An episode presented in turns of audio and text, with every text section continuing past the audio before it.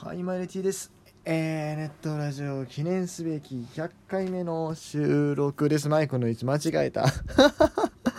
はい、ということで撮っていきたいと思います。えー、今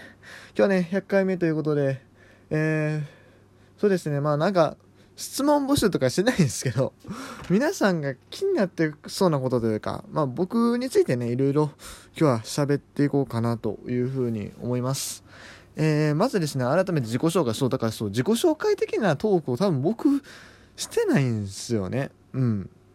ネットラジで。ネット、そう。だからね、今回ちゃんとしようかなという感じです。はい、100回記念いきたいと思います。はい、えー、そもそもですね、でも100回記念と言いましても、僕、実はこの番組、今のネットラジオで配信するのは、もう3シリーズ目なんですよ。3シリーズ目っていうか、だから番組が3つ目なんですねラジオトーク的には実は1回えっ、ー、とそうですねえっ、ー、と野球ファン集合 T スタ DJ ルームっていうのを去年の今頃撮ってました。1ヶ月ぐらいやってたんですけどそれをやめてやめてっていうかまあちょっとログインできなくなっちゃって。そういや復活しようと思った時にログインできなくなって。それでえっ、ー、とその後始めたのがネットラジオだったんベースボール特番今と全く同じタイトルやってたんですけどちょっとそれもですねあの途中でアカウント連携のとかなんかで問題が起こりまして番組入れなくなって。それで、まあ、まあ、このネットラジオをがそう始まったわけです、えっと、だからネットラジオでもその N00 なんじゃらみたいなねなってるやつが今のあれなんですけどそう。でそれがもう100回目なんですね。まあだから実際はネットラジオっていう番組名で言うともう長いこと、もう多分120、30、40ぐらいやってるかもしれないですけど、まあまあまあまあ、カウントし、ちゃんとカウントしてるっていうか、今のカウントになってからもう100なんで、もうこれを100回目とします。もう昔のことはもうとりあえず置いといて、これ100とします。で、まあ、えー、自己紹介とかやっていこうかなと思うんですけど、改めまして、えっ、ー、と、私、T と申します。えー1997年、平成9年生まれですね。えー、11月が誕誕生月です。まあ、誕生日まで、誕生日は26日ですね。いや、言うかどうか迷ったけど、えっ、ー、と、世代的に言うと、だから、プロ野球選手で言うと、平沢大河を超える、それから、えー、今年のドラフト組だから、だから、郡司君とかさ、なんで郡司が出てきた？なんで郡司が出てきた？いや違うね、そう。えっとね、佐藤俊也とか、誰や？ドラフト1位で入ったんだ誰や？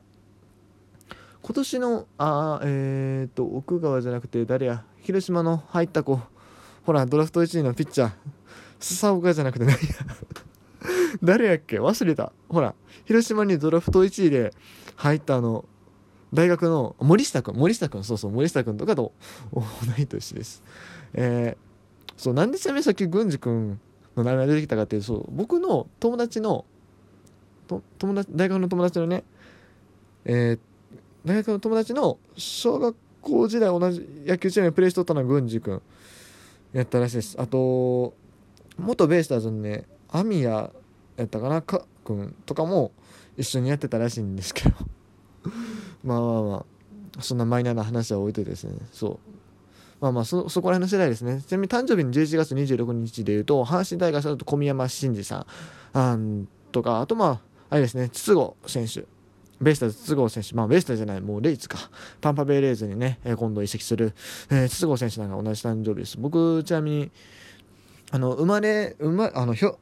兵庫県出身と言ってるんですけど、兵庫県出身で、まあ、大阪の高校に帰、中学高校帰ってて、えー、まあ結構、そっち側の人間なんです。実は生まれがですね、和歌山なんですよ。そう。で、筒香選手も和歌山っていうことで、まあすごい、親近感を感じますよね筒香選手はまあ他にもちょっとした共通点はあるんですけどちょっとそれは言えないんですけどまあまあそんな感じですね。はい。えー、でまあ今は僕は横浜で大学生をやってます。えー、経営学を専攻してて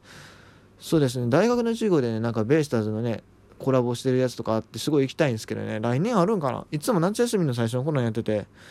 そうちょっと今ねちょっと都合がつかなかったりなんやかんやで行けなかったんですけど今年来年はねなんとかしていきたいんやけれどもオリンピックが入るからちょっと授業があるのかどうか僕はすごい不安なんですがはいまあまあそんな感じですねえー、今までのスポーツ経験とかは特にないです。あの、ガチでやってたのはないですね。まあ、小学校の時に水泳をやってたか、テニスをやってたか、その程度はありますけど、まあ、中学、高校は全然、あの、文化系の部活動をやっておりまして、えー、まあ、運動経験はないと言ってもいいでしょうね、本格的なのは。うん。まあ、大学では一応まあ、軽く運動はしてるんですけど、まあ、その程度です。はい。で、えー、っと、そうですね、この T っていう名前の由来なんですけどまあ僕の本名に関わってくるんですね、うんまあ、下の名前がまあ他行他行なんですよそれでまあ T なんちゃら名字みたいな表記を LINE とかでしててそうそれであのある方にそう T 君って呼ばれ出したのがきっかけですね。まあそんな感じです。えー、で番組名の由来そう前やってたそのだから野球ファン集合 T した DJ ルームやったっけ？なんか。自分で名前言うのも恥ずかしいっすねあの名前は。うん。あれは当時ブログやってていやまあ今も一応残ってはいるんですけどあの T スタっていうブログやってたんですよね。それの音声版的な感じでそう DJ ルームっていうふうに名付けたんです。よまあそのブログの方はぼちぼちリニューアルしようと思って全然してないんですけど。ねあの T のスタジアムやから T スタって名前にしたんですよね。だからドメインも T T なんていうの？ハイフンスタジアム .com みたいなの撮ってますし。はい。そうなんですよね。もともとそんな感じで今のネットラジオはえー、っと思いつきっすよねななんででも一応ちゃんとした由来はあっててかこれめちゃくちゃ自分ではうまいと思うんですけどあの最初はだからネット裏とラジオかけたつもりやったんですよそうあの、ネット裏でやってる感じのラジオみたいな、そういうイメージで野球関係ですね。そういう感じで名付けたんですけど、よく考えてみたら、まあ、これ、まあ一種のネットラジオじゃないですか。だからネットとラジオもかかってるやん。し、しかもまあ野球といえば熱い戦いが繰り広げられるね。熱い戦いのネットも含んでるって、すごいいいネーミングやなと 我ながら思うんですけどね。どうでしょうかね。はい。えー、続いて、えっ、ー、と、そうですね。今までの野球関係の思い出だかもう僕が野球ファンになったきっかけとかちょっと話そうかなと思うんですけど、まあ、まず1個あるのは、まあ、父親が野球好きだったんですよね。別に野球経験はないんですけど普通に野球っていうか、まあ阪神ファンだったっていうのは一つ大きいですけどでも僕は全然幼稚園とかね小1の頃は全然阪神ファンじゃなかった。むしろ阪神嫌いみたいな 虎が嫌いみたいなこと言ってたんですけど怖いじゃないですかなんか。虎って。それだからゴジラがいいところはジャイアンツとか行った気がするしあとはまあ西武ライオンズとかなんか松坂とかいたし映しかっこいいみたいな漠然としたイメージは。あって、まあ、西武ファンとか言ってた時期もあったような気はするんですけどでも今考えたらライオンも大概怖いやんって話なんですけどね。ライオンと虎の違いなんやんって話なんですけどまあでも僕もとでもなんやろなんやろみんなが好きなもんあんまり好きになりたくないっていうかそういうなんだ変わり者気質があるんでではあの自分やっぱ関西なんでね周りみんな阪神ファンなんですよ。だからその反骨精神的なところがあったのかなという気はするんですけどもうん。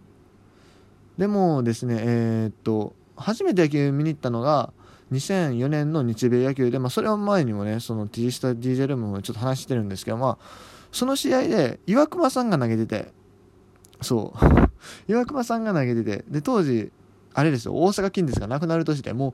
多分岩隈さんが最後に近鉄ユニフォーム着て投げたのがその日米野球だったと思うんです今と違ってその侍ジャパンみたいなのじゃなくて本当にもうお遊びの日米野球みたいな感じで向こうもスター選手バリバリ着てたしみたいなで各球団のユニフォーム着てやってたんでそう近鉄のユニフォーム着た最後の岩隈さんやったはずなんですよね。まあ、正直な話、その投げてる姿とかあんまり覚えてない。むしろロジャー・クレメンスがね、投げてね、みあのスタマウンド降りるときにみんながスターティングオーベーションしとったのすごい印象的だったんですけど、でも、その試合日本が勝ったんですよ。岩隈さんかっけえと思って、近鉄を応援応援したいというか、その岩隈さんを応援したいと思って、近鉄ファンになるのがまあ普通なんですけども、近鉄がそもそもなくなるじゃないですか。だから楽天ファンになったんですよ、最初実は。そっからですね本格的に野球好きになったのはまあでもいやそこはまだかなまあでもね楽天がね1年目すごい弱かったんですよで小2の時のそのクラス替えに一緒になった友達がすごい阪神ファンであのー、まあ共通の趣味があったんですよ。まあ電車が好きでそう地元の阪急電車をね彼が書いてて、まあ、僕それ見て話しかけてめっちゃ仲良くなりたいなって思ったんですけどあの野球どこ好きなんと楽天っつったらは？みたいな反応されて阪神ファンにならんと友達になるみたいなこと言われてそれで阪神ファンになったんかな？多分そんな感じやったと思います。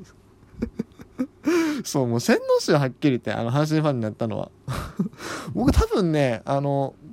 彼には会ってなかったら、まあ、野球好きになってなかった可能性もあるしあのまあ野球応援したにしても多分オリックス応援したと思う。そのうん僕の性格的には。まあでもねそんな感じで阪神ファンになったんですよね。うん。まあそっからまあその年からですねまあ父親に野球場によく連れて行ってもらうようになって最初に見た阪神の試合はああれですよ。千葉ロッテとの交流戦でした。まあ、この試は引き分けだったんですけどね、下柳と渡辺俊介投げ合ってて、あ、でもロッテはすごい強かったですね、その年は。まあ、でもロッテで言うと、その年4、4試合ぐらい見に行ってて、その最後ですね、最後に見に行った日本シリーズがすごい印象的でした。なんとですね、まず千葉まで連れてってくれたんですよ、父親が。で、見に行ったんですけど、第一戦で、なんか霧がね、出てきて、すごい 真っ白になったのは覚えてますね。うん。でもあの試合結構覚えてますよ、僕も。すごいやっぱり盛り上がりがありましたし、まあ今でもね、ネット上で語り継がれてる伝説の試合ですから、伝説のシリーズなんで、覚えてますね。その時やっぱ西岡さんかっこいいなとかもすごい思いましたね。まあ、後々阪神でプレーすることになるとは思わなかったですけどね。そうそう、そんな感じで僕は野球に引き込まれていったわけです。まあちょっとね、これ長くなるんで、えー、後編は次の回で撮ろうかなと思います。